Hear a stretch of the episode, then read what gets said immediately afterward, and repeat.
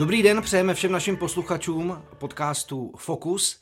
Český sport tu a tam napíše mimořádné příběhy a jeden takový dopsali nedávno na kvalifikaci v německém Regensburgu čeští baseballisté, kteří se poprvé v historii kvalifikovali na prestižní podnik World Baseball Classic, což je neskutečný úspěch a právě o tom si dnes budeme povídat, co k němu vedlo, jak funguje česká reprezentace a co je vlastně v rámci World Baseball Classic čeká. Takže bych ve studiu rád přivítal kapitána baseballové reprezentace Petra Zímu. Ahoj. Ahoj Jirko, a gratulace samozřejmě velká. Děkuji. No a našeho baseballového odborníka z ČT Sport Kubu Staříka. Ahoj tobě. Ahoj všem, jsem moc rád, že se v českém prostředí teď zhusta odpaluje a nadhazuje v tom mediálním, protože to nebývá obvyklé, takže uh, parádní čas pro český baseball. Já musím říct, že prasknutí nějaké baseballové bubliny bylo jako hodně významné, protože se to začalo valit ze všech stran. Uh, highlight uh, toho posledního autu, který vás vlastně proti Španělům poslal na World Baseball Classic, jako oběhl sociální sítě. Tak by mě zajímalo, Petře, jaké to vzbudilo reakce nejen v baseballovém prostředí, ale jak to vlastně prožíváš od té doby dál, protože si myslím, že baseball opravdu udělal, jako se přihlásil tady sem a mám tady velice dobré hráče, velice dobrou reprezentaci. Je to, je to skoro týden od té výhry, bylo to vlastně minulou středu a já, já od té doby jsem na takovým, takovým mráčku štěstí, že, že nemám vůbec pocit, že, že bych teď vnímal eh, jako nějakou práci, nějakou přítomnost, prostě pořád jako jsme, jsme v tom snu, s klukama si píšeme, posíláme si ty videa, posíláme si ty, ty naše dojmy, které jako teď nám zpětně dobíhají. ale k té otázce, tak zaznamenal jsem, že, že prostě lidi z práce, lidi v mým okolí jsem dlouho, jsem dlouho neviděl, tak najednou vlastně píšou a ptají se, jako to, to seš ty tam, ty jak si jako hrál ten baseball celý ten život a opravdu eh, se vám to povedlo. A, takže to se děje. Eh, na druhou stranu teď mám jako v práci nebo i všude v okolí jako problém možná i vysvětlit, co je ten baseball klasik. Jo? Jakým hmm. způsobem to, to přeložit tak, aby to jako každý pochopil, co to teda je za, za významnou akci. Takže uh, denně sjíždím prostě YouTube, denně sjíždím historii toho VBCčka a abych, abych byl schopný prostě v jedné větě jako pak těm lidem říct, že je to opravdu jako velká díla, je to teda velká událost. No Kubo, a na to jsem se právě chtěl zeptat tobě, jestli by si našim posluchačům tohoto historicky prvního baseballového podcastu eh, pod značkou ČT Sport mohl vlastně přiblížit a zasadit do kontextu, jak velká akce to je, jak velký úspěch se vlastně zrodil a co na český baseball tedy čeká v rámci VBC. Je to neuvěřitelný úspěch, je to opravdu, jak si říkal, to prasknutí té baseballové bubliny, tak přesně to popsal, protože čeští baseballisté se krůček po krůčku v průběhu desetiletí snažili dostat mezi nejlepší v Evropě a teď vlastně se jim to povedlo dostat i mezi nejlepší na světě. A jde v jedné větě se dá říct, že je to vlastně podobný turnaj jako světový pohár v hokeji, mm-hmm. který funguje pod patronací NHL, World Baseball Classic je profesionální mistrovství světa, které funguje pod patronací MLB, teda, tedy Major League Baseball, nejlepší baseballové soutěže na světě a je to Někde jsem četl, že je to sportovní zázrak, ale já se trošku zdráhám říct, že je to sportovní zázrak. Zázraku se to podobá, ale je to vyvrcholení té dlouhodobé a velmi poctivé práce českých baseballistů hrát tu hru jako ti nejlepší na světě. Než se dostaneme k těm zápasům a zmapujeme ten turnaj nebo tu kvalifikaci, tak mě Petře vlastně zajímá, s jakým nastavením, nebo jak, jak se buduje to nastavení toho týmu, že věří, že na takový úspěch může dosáhnout. Protože ono někam odjet a vidět, že proti vám stojí Španělsko, které si uh, rekrutuje hráče z celé Latinské Ameriky, tak uh, věřit tomu, že tady čeští amatéři, kteří prostě, eh, ty jsi, že jo, advokát, jestli mám správno, ne? Ne, ne, ne, já jsem eh, finanční makléř. Finanční makléř, dobře, a tak máte tam samozřejmě uh, různé profese, jste prostě amatéři, věnujete tomu ohromnou porci času po vašich zaměstnáních, studiích a tak dále. Tak jak se v takovéhle skupině vlastně ukotví to, že prostě můžete se dostat mezi profesionály a mezi nejlepší týmy světa? Eh, já to mám hrozně rád, jakýkoliv uh, repre program, repre akce, který prostě dělám od svých 12 let, protože je to osvobozující pocit pro mě. Hmm. Když padeš do tohle turnaje, kde víš, že tě čeká ta nejlepší možná competition, tak vlastně ty víš, že musíš odehrát to své nejlepší. Nemáš prostor jako, jako spekulovat, uh, nemáš jako možnost hledat jakýkoliv prostě výmluvy. Ne, prostě jsi na tom hřišti a buď odvedeš to nejlepší, co můžeš, v ten moment si dáš možná šanci uspět, protože cokoliv jiného, tak tě prostě rozdrtěj, hmm. což se stalo v tom prvním zápase. Takže myslím, že ten tým to tak vnímá. Ty najednou odjedeš právě z té České republiky, z té práce, kdy tady prostě eh, po práci letíme na hřiště tam a zpátky a najednou jsi na tom hotelu, jsi dohromady s tím týmem. Eh, jediný, co tě prostě zajímá, kdy tě tam prostě nakrmějí, kdy máš je na hřiště. A vlastně ty si, já si vždycky hrozně odpočinu jako mentálně. A jediný, co se soustředíme, je na ten zápas. A čím je lepší úroveň, tak si myslím, že se hraje vlastně volnějc, protože my jsme jeli jako obrovský outsider. Nevím, jestli jsme byli no. černý kůň, řekl bych, že úplně ne, ale, ale šli jsme do toho zápasu, že nám prostě jedno tam stojí, jo, ať, si, ať si přitáhli, koho chtěli.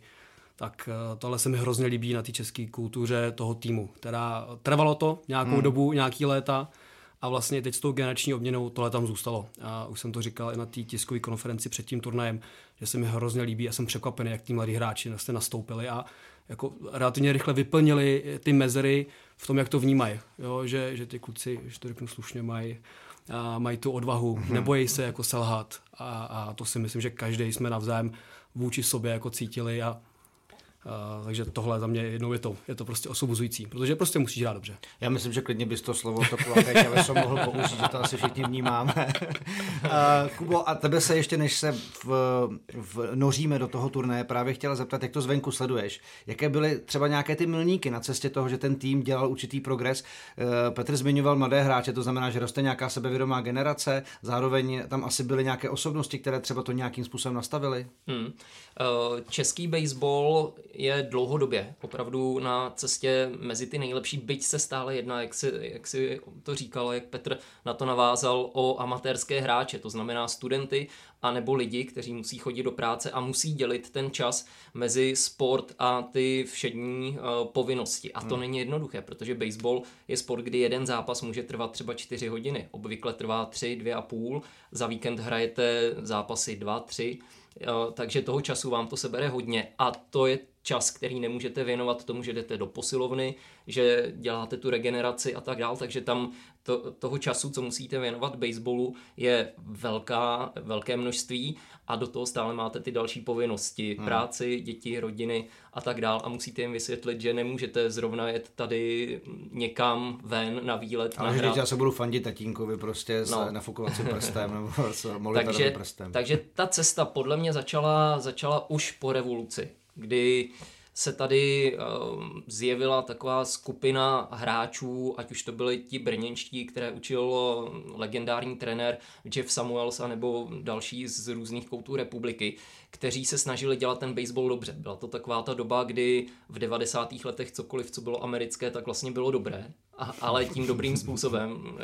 Já kdybych tedy... před vás postavil dvě krabičky od tak ale klukům se podařilo tam udržet uh, tu, tu dobrou část toho. To znamená, neřekněme, ne takové to americké halasné křičení, že já jsem ten nejlepší na světě a pak neumím úplně tak dobře skoro nic, ale, ale poctivě makali na tom dostat se mezi ty nejlepší. Hmm. Takže postoupili do té eh, elitní divize mistrovství Evropy a jsou jeden z mála týmů, který nikdy nesestoupil tam, eh, tam odsud, což je, což je, řekl bych, první velký milník. Uh, začali se věnovat té výchově vlastních hráčů, protože různě po světě, v Evropě je takové, takový zvyk eh, zvát si do týmu eh, hráče, kteří se narodili jinde, vyrostli baseballově jinde, ale nějakým způsobem mají šanci dostat občanství té dané země a tak jdou hrát baseball, protože se dostanou na dobré turnaje. U nás tady to pravidlo neplatí, u nás je velmi složité získat české občanství a, a tak se baseballisté hned od začátku v těch 90. letech zaměřili na výchovu té mládeže a postupně rostly silnější a silnější generace. Eh, v Praze eh, už vlastně 41 let funguje Pražský baseballový týden, což je svého času to byl největší turnaj baseballový ve střední Evropě, možná třetí největší v celé Evropě. A to byl turnaj, kam jezdili skvělé týmy, včetně třeba reprezentace Austrálie, která jsem přijela. A já jsem tehdy baseball hrál a my jsme chodili koukat s úplně vyvalenýma očima na krč, jak se ten baseball hraje a jaké týmy sem jezdí. Kluci to možná měli podobně, i když to dovedli, co se týká dovedností baseballových mnohem dál. A takže to je další takový milník, který podle mě je potřeba zmínit. Už dlouhodobě kluci na mistrovství Evropy bojují o premiérovou medaili. Končí většinou na pátém, na čtvrtém místě, ale ta hra se přibližuje k té hře těch medailistů. Za minulého období reprezentačního pod koučem Mikem Griffinem mi přijde, že kluci udělali další krok, ale ten mentální. Oni ty dovednosti, což znamená švih pálkou, to, jak hodit míček, jak ho sebrat, tak to už měli dlouhodobě. A za Mikea Griffina udělali velký mentální posun v tom, že opravdu najednou byli schopni hrát s, s kýmkoliv. Eh, v roce 2016, když hráli kvalifikaci World Baseball Classic, tak v podstatě už skoro postoupili hmm. na ten finálový turnaj. Tam chyběl kousíček, možná jeden odpal, možná odpal a jedno chycení míčku. A chyběl opravdu kousíček. Hráli tam skvělý tur, skvělý, porazili Německo, hráli skvělý zápas s Mexikem, skvělý zápas s Nicaraguou. A udělali obrovský krok, zase tady strhli takovou vlnu nadšení toho, jakým způsobem bojovali s týmy, se kterými si čekalo, že třeba prohrajou rozdílem. Rozdílem třídy a ono se to nestalo. Hmm. Oni hráli výborně. Pak uh, přišla vlastně olympijská kvalifikace, kde se taky nečekalo, že by něco mohli kluci předvést a zase chyběl kousíček k tomu, aby postoupili aby hráli v Tokiu na olympijských hrách, po tom, co se softball a baseball po více než deseti letech, po 12 letech vrátil do programu olympijských her a kluci tady, co by parta amatérů proháněli uh, hráče, kteří měli na kontě třeba tisíc zápasů v Major League. Jo, takže to bylo úplně... Wow. A myslím, že zrovna s Petrem jsem tam dělal rozhovor a bavili jsme se, kdy mám přijet, protože si musel otevřít počítač a pracovat na hotelovém pokoji. Takže ty potom, řekl, co... že to máš jako relax, ale i tak tě to občas dohoní, teda Petře, ne? Jako nějaká pracovní no, ono, tak, povinnost. S tím Mikem Griffinem vlastně tak to bylo pár sezon po sobě, kdy vlastně fakt pět týdnů dovolený padlo na všechny ty akce. Hmm. Ale vlastně, jak my jsme v tom viděli ten smysl, uh, tak to šlo jako without question, prostě ano, prostě pět týdnů, březnu někam letíme, prostě přes prázdniny, podzim a teda, teda. A vlastně člověk nic neřešil, tu rodinu na to prostě připravil, že prostě tak to prostě bude, protože to prostě dává smysl. Ale samozřejmě pak těch pár dnů někde chybělo, takže pak hmm, člověk, když, když měl nějaký jako day off, třeba v, tom, to bylo v tom v Itálii, v té Boloně, hmm. tak vlastně ano, jako i díky té práci, kdy jsem schopný jako na dálku pracovat, tak pár hodin člověk udělal, aby, aby, aby samozřejmě, aby ten balans tam byl, aby pak jako moc, moc v té práci zase jako nezlobil, ale v tomhle, je to, v tomhle to musí fungovat v té práci, musí být pochopení rodiny, musí být pochopení eh, toho pracovního prostředí a, eh, a člověk to musí v sobě cítit. Je to životní styl, jako, jo, musíš to prostě milovat. Občas to brutálně bolí, eh, hmm. ale já si nedou představit, prostě, že, že, bych, že bych jako skončil. Pálec má za sebou už tři operace, prostě házecí ruky, občas jsem jako pěkně slepej ale prostě pak zažiju nějaký takový moment, prostě, kdy, kdy ta česká komunita najednou baseballová tím žije, prostě mě to, mě to, tak, mě to tak naplní, že uh, ať je tam moje role v tom týmu prostě jakákoliv, jako udělám vše pro to, prostě, aby, abychom tam vytvořili prostě nějaký podloubí pro, pro ten úspěch. A teď, uh, čím si teď procházíme, já se těším na off-season, jo, já se totálně zničím prostě. A protože uh, tohle bude nejvíc, co jo. nás čeká. No, tak uh, pojďme teda navázat. Ty jsi zmiňoval vlastně tu olympijskou kvalifikaci, kde to o vlásek do Tokia nevešlo. Mimochodem, já jsem se uh, jel v rámci svého olympijského působení podívat do Yokohamy na zápas o bronz a i když tam teda nebyli diváci, což byla škoda, tak prostě to vypadalo jako famózně. A vlastně, když jsme koukali na izraelské zápasy, viděli jsme, že i ten tým tam hraje docela jako zajímavě, tak jsme s Robertem Zárubou, který ty zápasy komentoval, říkali, že to by bylo samozřejmě, byl to, byl to další rozměr pro i české fanoušky té olympiády, a i pro ten sport určitě by to byl jako strašný posun, podle mě výrazně, co se jako mediální podpory nebo vůbec jako vnímání týče. Zažil to hmm. třeba sportovní lezení, které tam mělo premiéru a teď jsou prostě plné kroužky a věřím tomu, že jako i pro baseball by to byla velká věc. Ale ta se vám podařila teď. Přitom jste ten turnaj v Regensburgu nezačali jako úplně sebevědomě nebo úplně jako dobře. 7-21 eh, prohra se Španělskem, která Španělsko v páté směně 12 bodů, prostě pálkaři vás totálně rozmetali. Jak se na takovýhle zápas zapomíná a reaguje? Protože to musela být hrozná ťavka. Nebo aspoň tak, jak si to představuju. Jako. Bylo to, bylo to, bylo to brutální. Hmm. Tam v průběhu toho zápasu mezi s klukama feelingu říkali, že už si nezahrajeme out v životě. Jo, to byl ten velký jiný, říkal, tady my nezahrajeme v životě out. Prostě. To, to, je, jako, co se musí stát. Jako, prostě. Ale pak jsme, pak jsme jak eh, to ukončili, ten inning. Ale pak bylo strašně důležitý, že prostě přišla ta naše velká směna, jo, která ve výsledku s tím skoro nic moc neudělala. Ale rázem prostě naši tři kluci jim to střelili prostě až, až na silnice dozadu, hmm. na jejich relativně dobrý closery, protože v tom turnaji vlastně si udržuješ každý nazovače, aby byl v nějakém režimu. A najednou si myslím, že to bylo strašně důležitý, že i, i přes tu velkou prohru, jak jsme ukončili ten zápas, tak to nám pak ten večer řekl, hele, jo, takhle, takhle my musíme hrát, protože tak jsme nehráli ten zápas. To, že nám uskakovali na pálce, to jsme čekali, protože oni jsou výborný, výborný, výborný pálkaři. Ale ta offense za nás tam nereagovala. Jo, to znamená, tam podle mě všichni si uvědomili, jo, tohle je ten styl. Přesně, jak jsem říkal na začátku, žádný nervy. Prostě jediný způsob, jak s nimi můžeme hrát, když prostě budeme agresivní prostě, hmm. a půjdeme jim po krku. Jo, a to, to ty tři pálkaři vlastně ukázali v ten poslední inning a v ten moment my jsme vlezli do autobusu a, a řekli jsme si, OK, takže vlastně konec dobrý, jako všechno dobré. Jakože za vás vlastně ten dojem z toho zápasu, i když to bylo brutální jednu chvíli, tak jste si vlastně řekli, jako asi na tom, asi se můžeme probrat a, a chtít tady něco ukázat. Jednoznačně, byla to, byla to facka velice rychle, že takovýhle turnaj se nemůže hrát jako timid, jo, nebo, nebo, nebo zabržděný. Hmm. Prostě ten čekat, že to samo přijde, nepřijde to. Naopak je potřeba prostě je dát potlak. Já, já jsem to říkal v tom eh, se před turnajovým eh, na té konferenci, nebo na té tiskovce, že ty latinos hráči, jakmile jde všecko jejich směrem, tak jsou to nejlepší hráči na světě. Ale jakmile i oni jsou trošku nervózní, tak začnou presovat, začnou dělat chyby, pálkaři začnou švihat prostě balony, které by normálně nešvihali. Takže vlastně i, i my jsme udělali tu první část. Dostali pár bodů lehce, easy, jo, foukalo tam, budíš. A, ale, ale věděli jsme, že když, když je jak udržíme jako blízko, což se zase potvrdilo v tom finále, v tom druhém finále, tak i prostě oni mají nervy jo, a jsou to, jsou to hráči prostě z masa kostí jako my, a, který nejsou vždycky perfektní.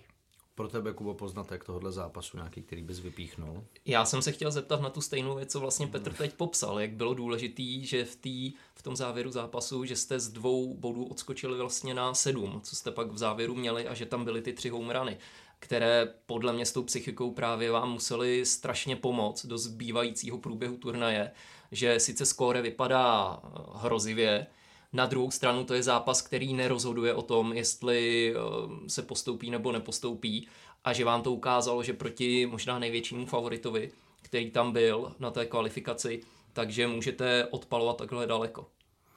Souhlas, souhlas. Bylo to, bylo to hodně důležité a vlastně Pavel Chadim pak v rozhovoru říkal, že jsme v tom zápase jako si, si hrábli do toho pekla a jediná cesta je nahoře. Ale bylo to o tom, že ten tým jako chtěl jít nahoru. Prostě, hmm. že, že si neřekl, OK, tak, tak je po turnaj nazdar. Jo? A tam nebyly jakýkoliv náznaky tohodle, jak od těch starších, tak od těch mladších. Pokud tam něco bylo, tak jsme to okamžitě smetli, smetli ze stolu a viděli jsme, že druhý den jsme pořád v turnaji a v zásadě je to cesta, kterou jsme počítali. Jeli jsme tam jako underdog. To, že, to, že budeme hrát asi ideálně čtyři zápasy, jsme, jsme očekávali a že nějaký to rozehrání, nějaký ty nervíky prostě padnou jako po tom prvním hmm. zápase. Hmm. Samozřejmě tam, tam bylo úžasný, úžasný to hřiště, publikum bylo, bylo, bylo famózní, takže samozřejmě ta nervozita byla cítit a bylo potřeba, aby si každý jako šáhnul na balón, odpál si, hodil si strajka, ale bohužel, než jsme tohle udělali, tak, tak Španělé měli, měli dvacítku. Jo. To je ještě možná další věc, co Petr naťukl, že v podstatě zhruba přibližně rok, nebo možná necelý rok, funguje fanklub českého baseballu mm-hmm. a zrovna dneska má tisícího člena.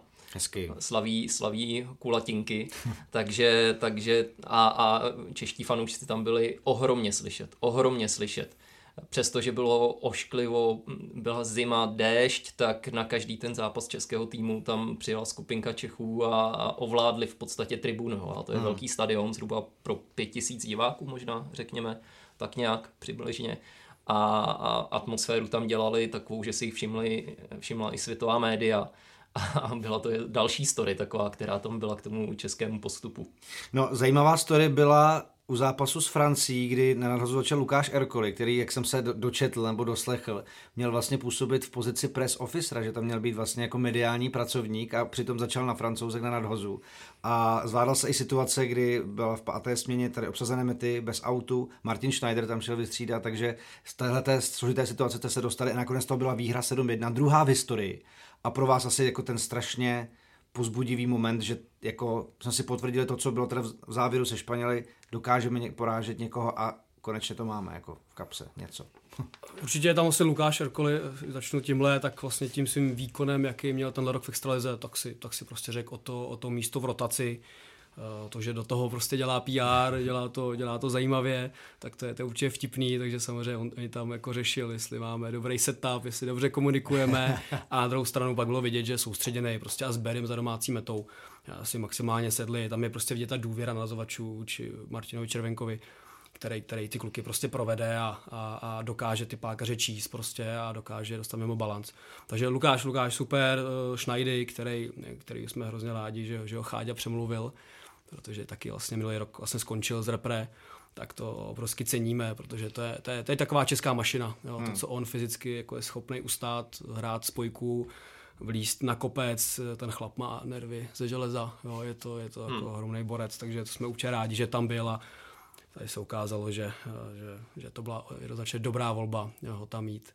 Možná ještě těm divákům uh, obrovsky smekám před tím naším fanklubem, který tam byl. To, to byl Rámus, jsem v životě od českých fanů nezažil takovýhle kotel, takovou podporu ze jakýhokoliv stavu. Uh, tam dokonce vím, že pořadatelé jim zabavili bubny, že měli sebou jako tři obrovský bubny a Major League, jako, že, že teda ne, že, že takhle se nefandí Major League. Prostě takže, takže, takže no, tam ono, ono, chlapi měli nějaký papírový vlaječky, který si složili a mlátili tím, ale non-stop, jako musím opravdu smekám, děkuji za podporu, a to ohromná radost. To vnímali neustále. Je to, no, to, to, to bylo neskutečný. Hmm. Ono, ono to opravdu není zvykem v tom západním světě se projevovat nějak jako velmi hlasitě na baseballových zápasech, anebo i softballových. Softballoví fanoušci měli na mistrovství světa v Nizozemsku na mistrovství světa žen eh, stejný problém jako tady český fanklub. Na druhou stranu třeba v Japonsku, když jdete na baseballový zápas, tak tam jsou bubeníci, trumpetisti, vlajkonoši. Je tam atmosféra neuvěřitelná. Tam je 60 tisíc diváků, z nich třeba 40 tisíc zpívá. V hmm. podstatě celý, celé ty dvě hodiny nebo dvě a půl hodiny. Jo. Takže Uvidíme, co Major League udělá pak na závěrečném turnaji World Baseball Classic v březnu, jakým způsobem tam, eh, kdo, kdo se prosadí, který hmm. přístup se prosadí. Tak eh, pojďme dál turnajem, protože pak přišlo domácí Německo. A tam uh, jejich razantní nástup hned vedli 3-0 a vy jste vlastně dokázali velice rychle odpovědět. Tam byl tvůj dvoubudový home run, pak ještě srovnával Martin Červenka a vlastně tím, že jste asi jako takhle rychle odpověděli, tak ten zápas se vám podařilo jako mít tak nějak trošku pod kontrolou, že tam nebyl jako nějaký velký německý nástup, jak se to vnímali? Oni uskočili první inning a bylo vidět, že jsou, že jsou takový vysmátý, hmm. jo, že to půjde, takže to bylo opravdu důležitý vlastně i dát Padimu, našemu nazovači, dát mu, dát mu chvilku taky, aby on si vyzkoušel tu, tu zkušenost. Takže od toho první ringu bylo cítit, že my jsme plně v režii toho zápasu. Vlastně tam pak už se uskočilo se o dva body postupně. Oni podle mě neměli jako mm, sebe menší tlak pak po zbytek toho zápasu, že tam nic neposkládali. Pady vlastně odházel podle mě polovinu zápasu, poté mladý Michal Kovala taky, taky chlapík ve svých 18 letech, eh, který si to hodně užívá, nervy taky má poměrně ze železa, takže hmm. jeden z těch dalších příběhů, kdy tady ten klučina, prostě, který má skoro 160 centiáků a je schopný prostě hodit 92 mailí a pohrát si tam s Major Leaguerama, tak to bylo jako moc, moc hezký koukat na to z dugoutu. Já tím, že jsem měl roli toho suplujícího pálkaře, do toho pole už moc nechodím, tak uh, tam nebyl jediný náznak, že, by, že, by ty, že bychom těm Němcům měli dát jako prostor dechat. A, hmm. a to přesně ono, dát, dát tu nohu na krk prostě jenom zmáčknout, udělat ten svůj biznis a, a, jít, a jít dále. A Dankeschön. Co za tebe momenty eh, zásadní? No, zásadní momenty, tam se musí říct, že německý tým byl papírově obrovsky silný, jo. protože tam moc rodilých Němců nebylo, co jsem koukal v tom, v tom jejich line-upu, v té sestavě. To byla většina Američanů, anebo kluků, kteří byli narození v Německu, ale na těch amerických základnách, to znamená s americkými rodiči. Byli tam hráči, kteří mají přes 100 zápasů odehráno v Major League a proti něm zase tady ten makléř finanční, Česká hasič parta, prostě, jasně. a tak dál, a trenér neurolog. a, a, a, takže tam jsem se k tomu chtěl zeptat, jak eh, je vnímali domácí fanoušci, protože Němci obecně na sport chodí, hodně fandí, ale jak se dokáží zžít s takovýmhle týmem? To, to vím, co, co mi říkali místňáci, kluci z, z německých nároďáků, se kterými jsem hrál celý svůj život, tak tam nebyli, byli pouze v roli těch diváků a říkali mi, že, že samozřejmě je to taková parta eh, žoldáků poskládaná vlastně. Hmm. My jsme v té přípravě dva týdny zpátky hráli proti Německu, kde teda byli ty kluci ještě a tak jsem mi říkal, že se těším že, na, na klasiku. Oni no, Peťo, už máme 16 Američanů, prostě přiletí zítra, takže my, my jako končíme dneska, odezdáváme jako drezy a nazdar. Jo. Takže bylo možná i vidět z toho publika, že to publikum to takhle bere. Jo? Že to prostě ve výsledku není něco, co by jako reprezentovalo vlastně to, to Německo. Čekal jsem možná větší jako rámus hmm. v zápase proti nám. Ale mně přišlo, že snad ty fandějí nám, jako, nebo nepoznal, nepoznal jsem rozdíl, nebo ty naši, těch našich pár fandů, o pár, jak tam bylo, pár desítek, tak totálně vymazali, jo, ten, ty německý fandy, který jsem myslel, že ten svůj tým poženou. A možná i ta duše toho týmu, jakmile prostě my jsme je dohnali 3-3, tak mi přišlo, že prostě neměli moc toho, toho hmm. srdce, moc toho fightu tam nebylo, ale zase říkám, prostě my jsme nepustili. Jo, náš pitching, naše defense, v každém zápase bych vyjmenoval prostě 5-6 momentů velkých či malých v té obraně, eh, který vlastně zamezili jako nějakým problémům. Jo, to jako takhle dobře fungující obranu, musím říct, to jsem, jsem dlouho neviděl. Jo. Kluci v outfieldu neskutečně jezdili, prostě Arnoš Dubový, který, který na turnaji prostě zažil, za, mimochodem profesorský učitel, nebo ne profesorský, středoškolský učitel z gymnázia, Uh, tak byl jako ve svém živlu prostě s Márou Chlupem, s, s Matějem Menšíkem v tom outfieldu jako dominovali. A ty podmínky nebyly lehké, tam teda hodně foukalo. Se to nezdálo na tom hřišti, ale jakmile balon jako vystoupal na tu úroveň těch budov, tak toto, tak toto carry mělo do toho pravého středního pole a ty naše kluci se s tím jako zhostili naprosto fenomenálně, takže nebyly žádný double triply. No, Zase ještě, jestli můžu, abychom úplně nedělali z kluků klapzubovu jedenáctku, řekněme, tak musíme říct, že Martin Červenka má odehráno 10 sezon v tom americkém profesionálním systému a dostal se kousíček od toho, aby byl prvním Čechem v Major League. Možná kdyby nepřišel covid, tak jsme se takto tady sešli už před dvěma roky hmm. a slavili jsme jeho vstup do Major League. Tam ten virus ho připravil možná, samozřejmě nemůžeme říct, jak by to dopadlo, ale tu výkonnost měl neuvěřitelnou, stále má. Takže ten má obrovské zkušenosti. Michal Kovala, který v tomto zápase házel výborně, tak eh, kromě té rychlosti, kterou má, tak eh, je považovaný za možná největší evropský talent v současnosti. A dva roky, myslím, že je v Americe na střední škole. Tak nějak, takže už v tomto věku se dostal na Takže už v tom systému vlastně má úplně jiné know-how, které může jako čerpat z toho. On teď dodělal dva roky na vešce a teď vlastně dostal, na dostal stipendium. Na střední. Teď na střední, jo, ok, na střední. Takže teď dostal stipendium mm-hmm. vlastně hned jako na, na jeden z top programů mm. v Americe, to znamená na, na čtyřletý, čtyřletý program. Takže to, to, je, to je jako známka toho, že ho v něm vidí obrovský, obrovský prospekt. Jo. Jo. No a mně se moc líbilo, jak to kluci odehráli tenhle zápas, protože Němci opravdu na papíře vypadali neuvěřitelně silně, ale, ale kluci na ně nastoupili naprosto koncentrovaně a ten zápas měli pevně v rukách. A přitom dohazoval 18-letý Michal Kovala. A teď si vemte, jaké to muselo být nervy. No, že šlo o to, tam se už nemohlo prohrát. Mě, mě, mě jako tohleto já trošku jako odbočím jenom od baseballu a vlastně mi to přijde jako fascinující téma eh, jako té dorůstající generace. Eh, znám to z florbalu, do kterého jsem nakoukal, že prostě ty junioři, kteří dvakrát vyhráli titul mistrů světa, už prostě jdou do zápasů s Finy a Švédy, takže jako že je můžou porazit. Což ta starší generace nezažila, protože to byly prostě polobohové. Házenkáři zažili generační obměnu a nemáme už jako Filipa Jíchu, nikoho jako světovou superstar, ale zároveň ten tým dokázal hrát na uh, mistrovství Evropy o páté místo, protože uvěřil systému dvou skvělých trenérů, kteří mají hrozně moc odehráno. A ty kluci se toho nebáli a věděli, že můžou porazit olympijský vítěze Dány a také je porazili. To znamená, že mě tohle přijde jako fascinující uh, jev, kdy ty mladí jako se z toho opravdu jako nepokáknou a už rostou eh, s tou sebedůvěrou v sobě, v ty své vlastní schopnosti. To není jako nějaká jako arogance nebo namyšlenost, ale v to, že prostě já ten sport dělám a věřím tomu, že ho dokážu dělat dobře a můžu být přínosný. Právě v tom týmovém sportu je to ještě o to lepší, že ty to nenabouráš, ale vlastně ten tým dokážeš sám posunout, což by třeba ty starší nečekali, ale vám to přijde. Vnímáš to takhle nějak jako třeba u toho, co se v tom vašem národě jako díky tady tomu posílení mladýma stalo. Když nad tím teď přemýšlím, tak mě napadá jako tři, tři body, proč by to tak mohlo být. Uh, jedním z nich je, že ta, že ta chci říct minulá repre, ale ta repre, která um, teď prožila, prošla tu obměnou, tak byla spolu skoro 10-15 let. A, a, a ty všichni hráči to prostě tlačili do maxima. Jo. Jakub Malý, kapitán, Boris Bokaj, prostě Jakub Heitmar, Matěj Hima. A vlastně tyhle ty kluci pak tahali to know-how z té repere do těch, do těch svých domovských klubů. Jo, ať je to v Praze, Brně, v Ostravě. Jo. A tam si myslím, že rázem ty junioři, ty mladší kategorie prostě vidějí, jakým způsobem my starší jsme se třeba dlouhodobě připravovali, což je jako jedna věc. Myslím si, že my jsme pak z té repre přišli a já jsem z toho žil. Vždycky každý kvartál jsme se potkali a já jsem pak z tohle know-how prostě žil tady v rámci klubu, v rámci extraligy. A samozřejmě, když jsem viděl někoho, tak jsem ho přizval k nějakému tréninku. Stejně tak prostě vidějí, jak, jak, jak já eh, řeším, když se mi nedaří. Jo? Prostě, a nebo jak, jak oslavuješ vítězství. Jo? Zase se mi líbí eh, citát Ivana Hlinky, mě se z toho nepoto.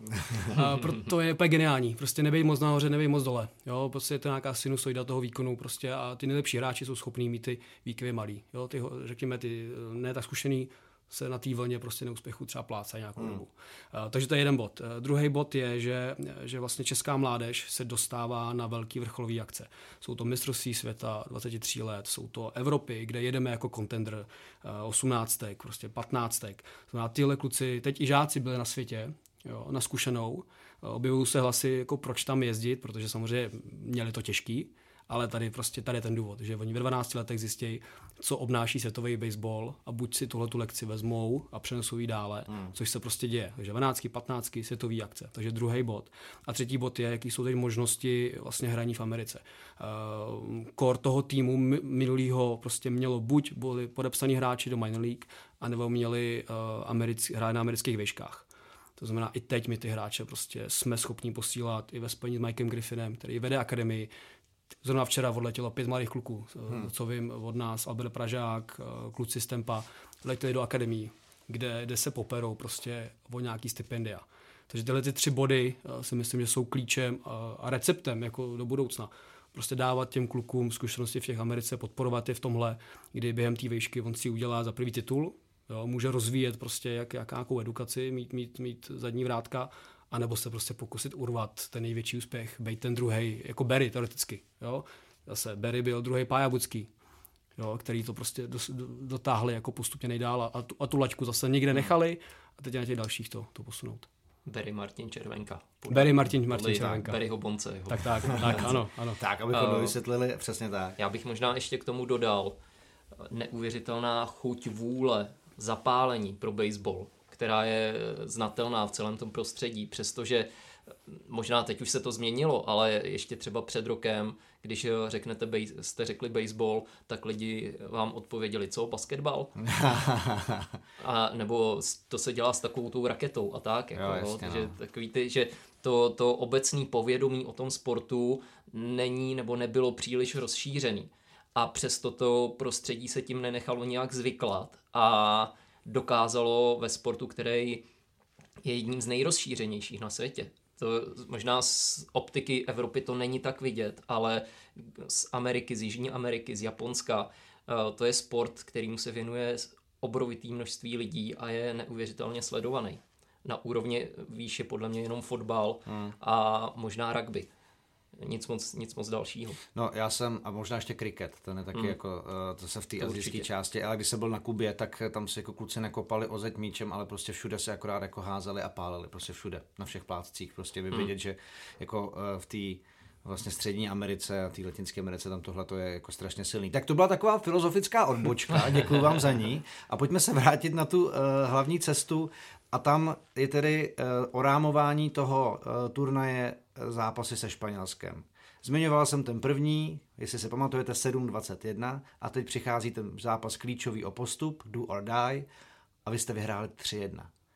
Eh, jedna věc je, že Kuba mi říkal, že tam vypadalo, že se jako kouří od pusy. Byla velká zima, myslíte, že to třeba na Španěli mělo jako nějaký vliv, že to trošičku jako přimrazilo? Tam bylo nějakých 13-14 stupňů, vlastně poprvé ten večer nefoukalo. Aha. Tam poprvé se nehly vlajky, takže nám, nám bylo příjemně. Eh, myslím, že to horší to bylo proti té Francii Německu, kde teda mm. fakt tam ten fičák byl. Uh, samozřejmě tohle počasí uh, nám je blízký. Jako. jsme, pamatuju, první víkend sezóny dnešní jsme hráli prostě ve dvou stupních, že jo, tam klukům sněžilo. Takže my s tím umíme pracovat. Samozřejmě Latinos, Latinos možná, možná tolik ne, a, ale nedokážu, nedokážu říct, no, ve chvíli, kdy, kdy hrajou, tak uh, neři, ty baseballisti na ty úrovni neřeší a jsou schopní se, se, s tím popasovat. No dobře, ale s čím se asi nepopasovali, byla jako vaše obrana, protože měli jako jeden bod. Co se, co se vlastně v tom zápase vám podařilo? No, podařilo se je nenechat uskočit. Hmm. Že oni se na ten první bod docela natrápili. Ne natrápili, ale ano, Major League dal double do levého pole, pak nějaký dva prostě posuny, ale nebylo to o tom, že by prostě jednou švihli a měli tři body. Yeah. Jo, takže to bylo, eh, to bylo dobrý, že to byl pouze jeden bod v tom prvním inningu. No a pak obrovský moment vlastně Martin Mužík, který zase jedním mocným švihem, vlastně první het zápasů, možná i první kontakt s balonem, protože ten jejich starter jako uh, házel, házel prostě ostře. Tak a rázem zase zopakoval to, co se dělo v tom prvním zápase. My jsme schopní jako vás trefit. Hmm. A, a tam najednou bylo prostě cítit, že zase ty Španělé, přesně jak jsem říkal, že není po jich a začali podle mě pak dělat jako chyby Eh, který byly spojený prostě s výborným výkonem Schneiderho na kopci, eh, Martin Schneider, eh, kdy prostě on, on využil spíše technických balónů, nespolíhal na rychlost, protože se ty Latinos na tu rychlost dokáží reagovat. Uh-huh. Ale nedok- možná, když, když člověk zpomalí, takže to byla kombinace toho, že jim to najednou prostě nešlo, nic jsme jim nedali, žádná chyba, žádná zbytečná meta zdarma, tak oni začali trošku presovat, presovat a bylo prostě vidět, že že mají prostě problémy s tím, že nedokážou vůbec zjistit, co, co Martin eh, Schneidy s Martinem Červenkou, jakožto baterie, co na ně vymýšlej, jo. Takže tam prostě pamatuju tu první metu jejich, uh, Userise, Useris, který nás vždycky strašně řeže. A najednou prostě Borec měl dva strikeouty, vypadal u toho jako dost slabě, mm. jak prostě se jim dostali do hlavy. Jo. Takže to, to, to bylo jako, jako představení, jako famózní představení Berryho a, a Schneidyho. Takže ty si vlastně zmínil ten homerun Martina Mužíka, pak ještě čtvrtá směna a Marek Chlup taky trefil homerun a to vlastně od čtvrté směny už se skoro nehlo. Hmm. To znamená, to musela být jako ohromná bitva i nervů, ne? Tohle to jako vlastně čeká ten zápas, kdy ten moment může přijít, ale on vlastně už, už Španělů nepřišel a vy jste to jako dotáhli. Tam, tam možná jsem cítil v poslední fázi zápasu, že jak to bylo blízko už jsem poprvé jako za tu dobu cítil, že, že to nás tom začalo malinko svazovat na té páce. Mm. Že najednou my jsme, my jsme v tom poli byli docela dlouho, už najednou oni ty poslední tréninky jako ukazovali rušky, že dostávali se na mety, nějaký singly měli a my na té páce jsme vždycky byli prostě dvě minuty. Jo, yeah. prostě strikeout, strikeout, nějaký pop-up. Jo, že najednou bylo zase vidět, že možná mi si uvědomuje, jako o co, o co jde a že prostě ty čtyři poslední inningy, vlastně krom toho Máry, který to, který to teda luxusně vystřelil na strajky, tak, tak najednou bylo cítit, že, že, že to zbytečně možná presujeme jo, poprvé za tu dobu. Takže tam, tam to nervy byly. Už to byly nervy. Eh, Schneidy mu se píč, lí, eh, blížil pitch limit. Mm-hmm. Jo, na tomhle turnaji poprvé bylo pravidlo, že, eh, že ten nazovač může hodit maximálně 80 na dozu, takže on je vyčerpal do posledního a šel ze hry, myslím, to byl šestý inning. Mm-hmm. A pak přišel Marek Minařík. Jo, naše prostě jednička, repre, koho jiného chceme na kopci, než kombinaci dělat těch dvou. Jo.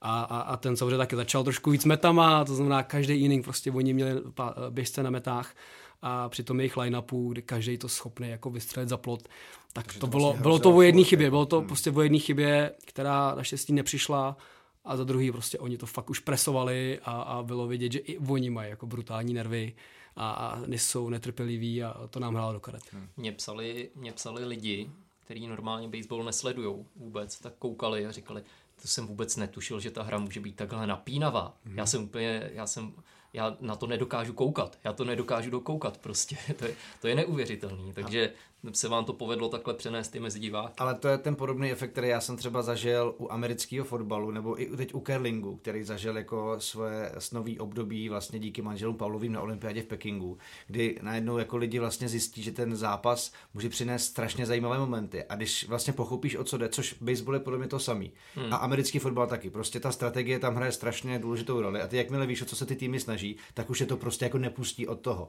A podle mě to je to, jakože pak přijde takový ten jeden zápas, který přesně provalí jako nějakou uh, stěnu a, a ty lidi už jako na to, u toho třeba zůstanou. Třeba ne, jako, že budou koukat na všechny zápasy, ale už vlastně ten sport u nich má jako plusový body a, a, a třeba jako u toho jako hmm. zůstanou. Takže to je podle mě to, co se, co se třeba jako v tuto chvíli mohlo stát. No a pak teda se stalo to, že jste dali poslední aut a bylo to jako popiš nám, co jste prožívali, jaký to bylo, protože to mě fakt zajímá. Mám, I když jsem to nezažil, mám úplně husí kůži z toho, protože to muselo být nádherný.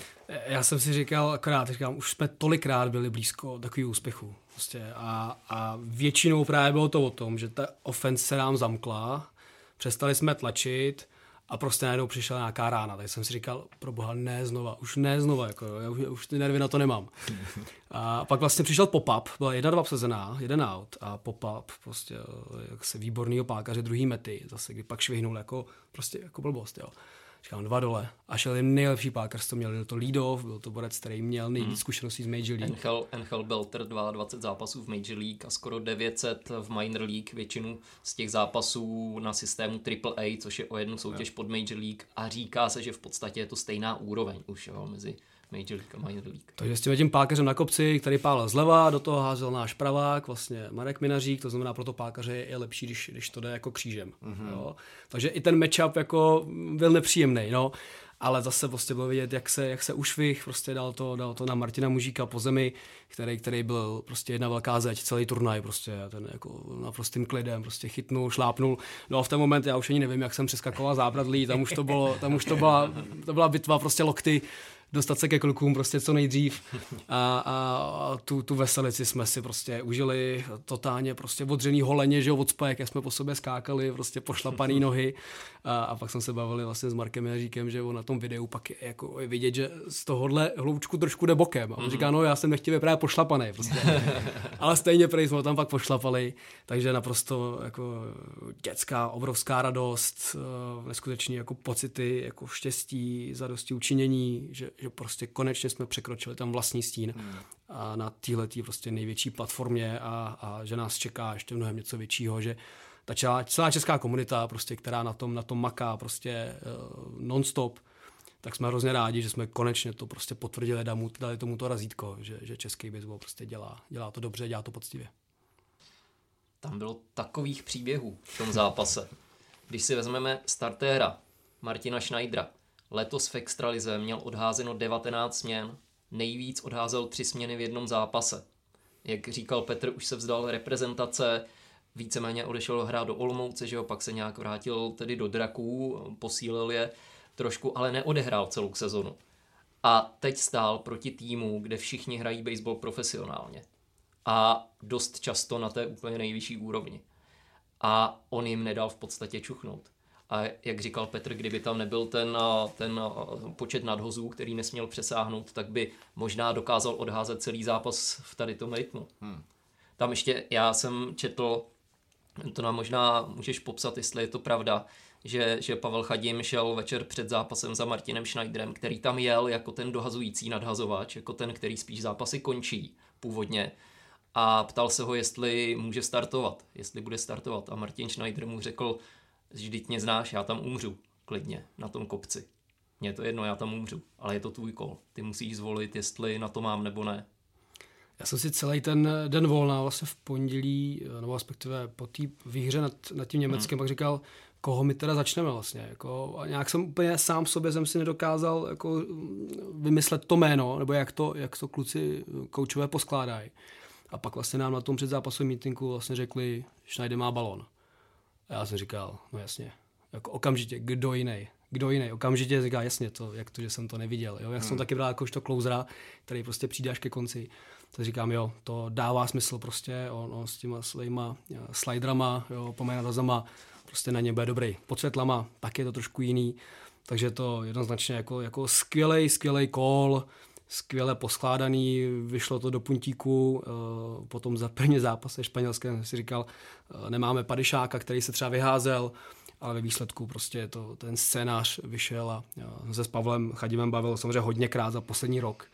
A ten mi samozřejmě říkal, že má asi 20 scénářů, jak, jak použije narazovače, takže na to já mu prostě vždycky říkám, Pavle, keep it simple, ale prostě ve výsledku to je, to je on, uh, vlastně head coach, který, který vlastně v té hlavě nosí takových informací, takových detailů a, hmm. a, a bylo prostě strašně zajímavý, že vlastně v ten moment toho důležitého zápasu on prostě udělal tady ten call, který všem dával třeba smysl, ale já jsem ho neviděl. Já jsem ho neviděl na první dobrou, hmm. takže v tomhle směru hmm. uh, mám, mám z toho obrovskou radost, že, že, že ty koučové prostě jak to promýšleli dlouho, tak našli tu, ten správný recept. Takže to je ten hasič, který nechodí na zápasy podle toho, jak jsou zápasy, jak je rozpis, ale podle toho, jak má směny. Jak, má směny, jak, jak může nebo nemůže. A, a taky jsem někde četl hezký titulek, že uhasil ty horké španělské pálky, což je úplně, to je doslova, doslova řečeno. Jo.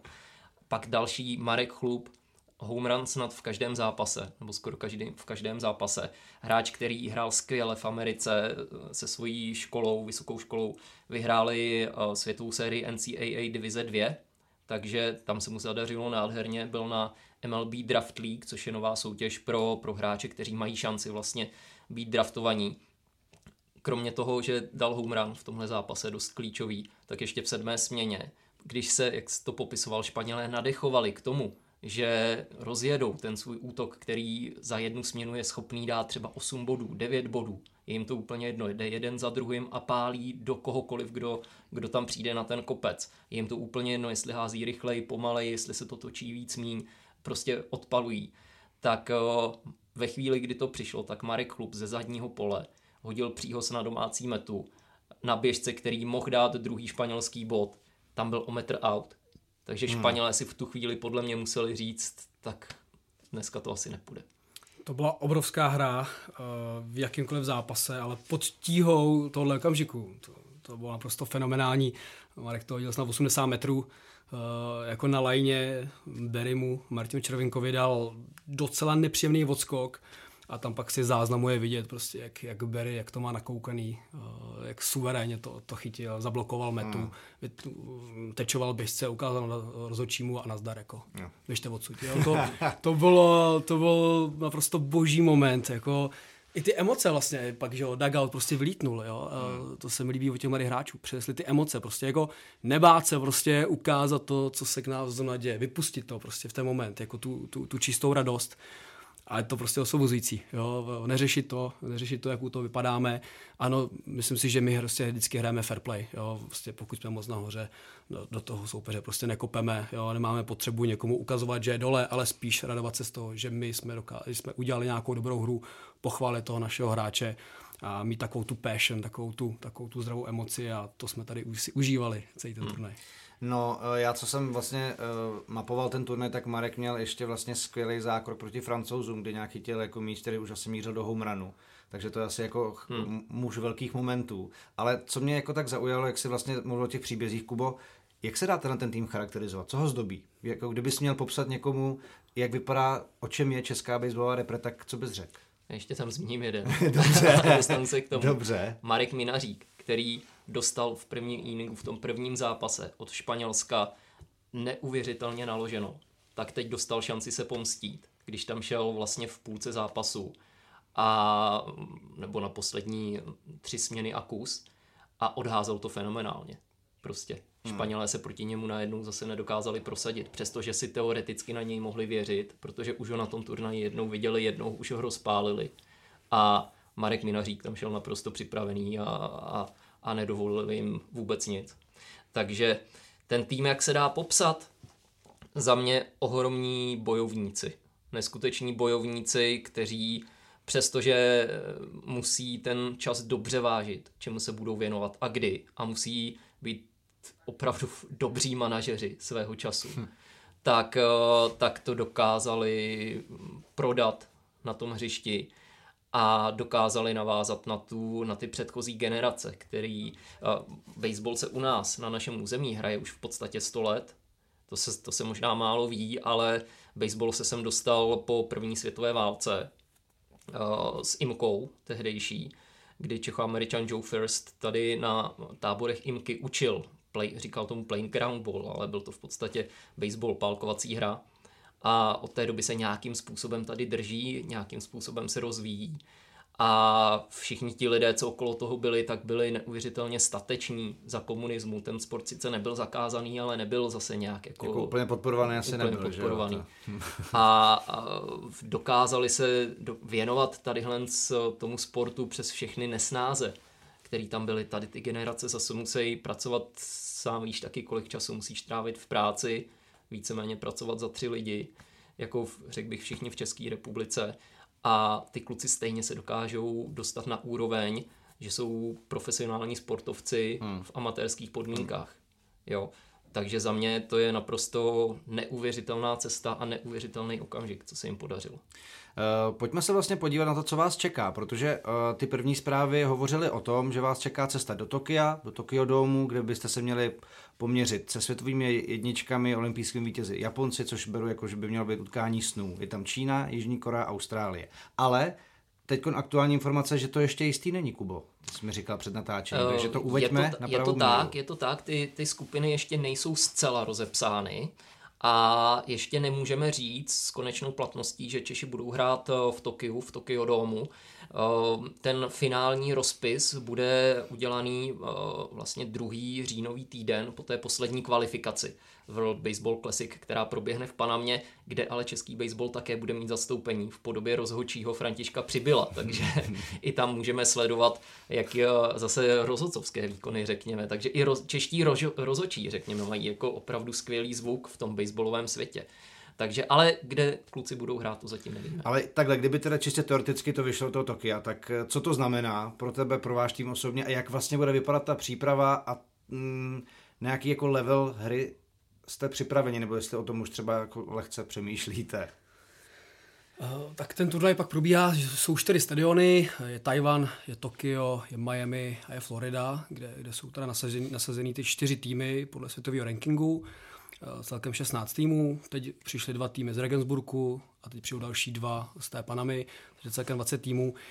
Co to pro nás znamená teď, že uh, dát si pár týdnů volno, ale okamžitě my musíme tu přípravu naplánovat tak, abychom, abychom byli v nejlepší možné formě vlastně v březnu. Ten turnaj pak se může hrát až tři týdny v kuse. Jo? Hmm. Ono je to stejným formátem, hraješ na dvě prohry, takže dvakrát prohraješ a končíš. Jo. Takže těch 16 týmů se pak udělá 8, ty se přesunou zase nějaké stadiony z 8 4, ze 4 2. Jo? Takže, a to je, to je v kuse. takže my musíme prostě udělat vše pro to, abychom první zápas, ať to bude, ať to bude kdekoliv, ať to bude Čína nebo, nebo Japonsko, tak my musíme být prostě ready minimálně z pohledu nějakého mindsetu, prostě nechat tam všechno a, a, a, se stane, co se stane. Takže ta příprava bude, jsem zvědavý, co, co koučové vymyslej, protože budeme muset určitě vidět uh, dvě nazovače. Uh, třeba minule, co jsme dělali v, před tím klasikem, tou kvalifikací, tak jsme byli dva týdny v Arizoně, ještě s Mikem Griffinem, uh-huh. a pak jsme přijížděli na, tu, na ten qualifier do Mexika, a kdy jsme hráli proti těm minor leagueovým týmům jo, v rámci třeba to úrovně double A nebo, nebo single A, což je ta třetí nebo čtvrtá nejvyšší úroveň. A kde jsme nakoukali ty nadozy, těch 95, 92, že ty oči to prostě potřebují. Ono to, ono to nejde hned a je potřeba, aby aspoň dva týdny my jsme tohleto viděli, rychlost hry. Takže věřím, že, že, že Cháďa, Cháďa s vedením něco, něco vymyslí, že to je jediná šance. Jo. Tady bych i vlastně pochválil tu přípravu teď, kterou vymysleli.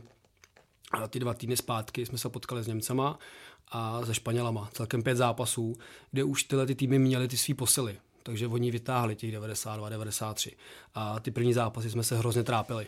Ale jak jsme postupovali, tak, eh, tak už jsme byli schopni na to prostě, na to prostě šáhnout, takže myslím si, že tohle to se musí stát v nějaké formě. Jestli někam vycestujeme, jsme ready, vymyslíme to.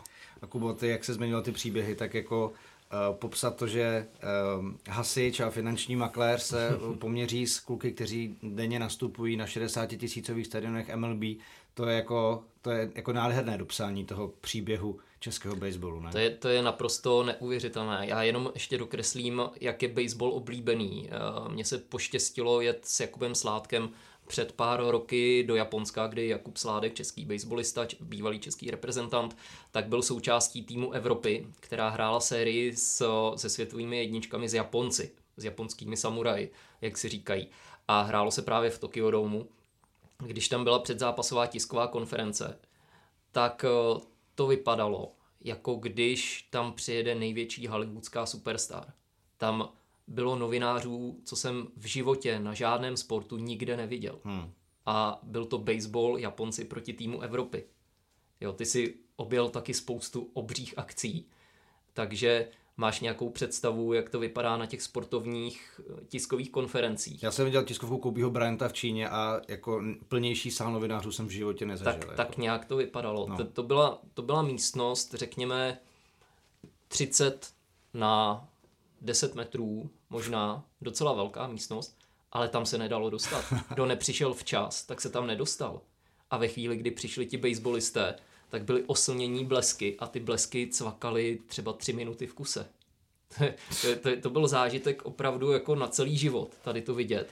A baseball v Japonsku konkrétně je prostě taky způsob života, náboženství, filozofie, jo. jak to nazvat a myslím, že kluky čeká neuvěřitelný zážitek. Je to země baseballu zaslíbená, takže i z tohohle jako rozměru to musí být. Když to teda v to, toho Tokia, co jsme zmiňovali, hmm. ještě to není jisté, kdyby to tam jako vyšlo, tak to asi i z tohohle důvodu musí klapnout. Pánové, máme za sebou skoro hodinu povídání. Já jsem říkal, že to bude tak půl hodinka, ale nedalo se. Prostě bylo to strašně zajímavý. Já vám strašně moc díky. Petru Zímovi děkuju a ještě jednou gratuluju kapitánovi České baseballové reprezentace. Jako moc děkuji za pozvání, moci, moci to ocením, že, že tomu věnuješ pozornost. A určitě se neslyšíme naposledy, protože před World Baseball Classic bych si chtěl, Kubo, s tebou zase domluvit preview, protože si myslím, že bude o čem mluvit a uh, nejen možná baseballové fanoušky to bude zajímat, protože je to sportovním rozměrem prostě velká věc, která se v březnu příštího roku uskuteční.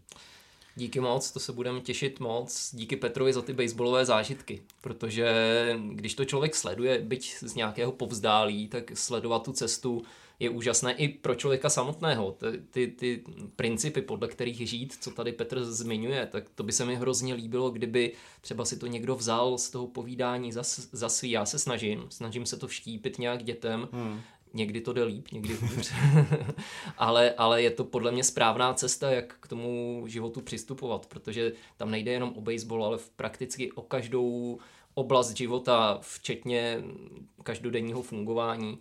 Takže díky za to a budeme se moc těšit. No. My, se moc, my se snažíme věnovat čím dál tím víc v baseballu na, na, na ČT Sport. Máme i na tu příští sezonu připravené nějaké akce. Vysílali jsme uh, velmi podstatnou část kol uh, České baseballové extraligy na ČT Sport Plus a uh, příští rok nás čeká i mistrovství Evropy v září, které bude na české televizi takže bude to hodně o čem se bavit. No a budeme se o tom povídat v podcastech. Já jsem rád, že jsme ten první historický uh, takhle hezky dotáhli do konce. Díky, že jste poslouchali. Sledujte samozřejmě Český baseball, co jsem tak zjistil, mají hezky vedené sociální sítě, YouTube kanál, takže tam klidně zaměstě je také stránka na statistiky, co mi někdo poslal na Twitteru jako Baseball Stats. Takže kdo jste na tyhle ty věci, určitě má Český baseball co nabídnout. Já pánu moc díky a u dalšího, dalšího podcastu se budu těšit. Naslyšenou. Mějte se hezky.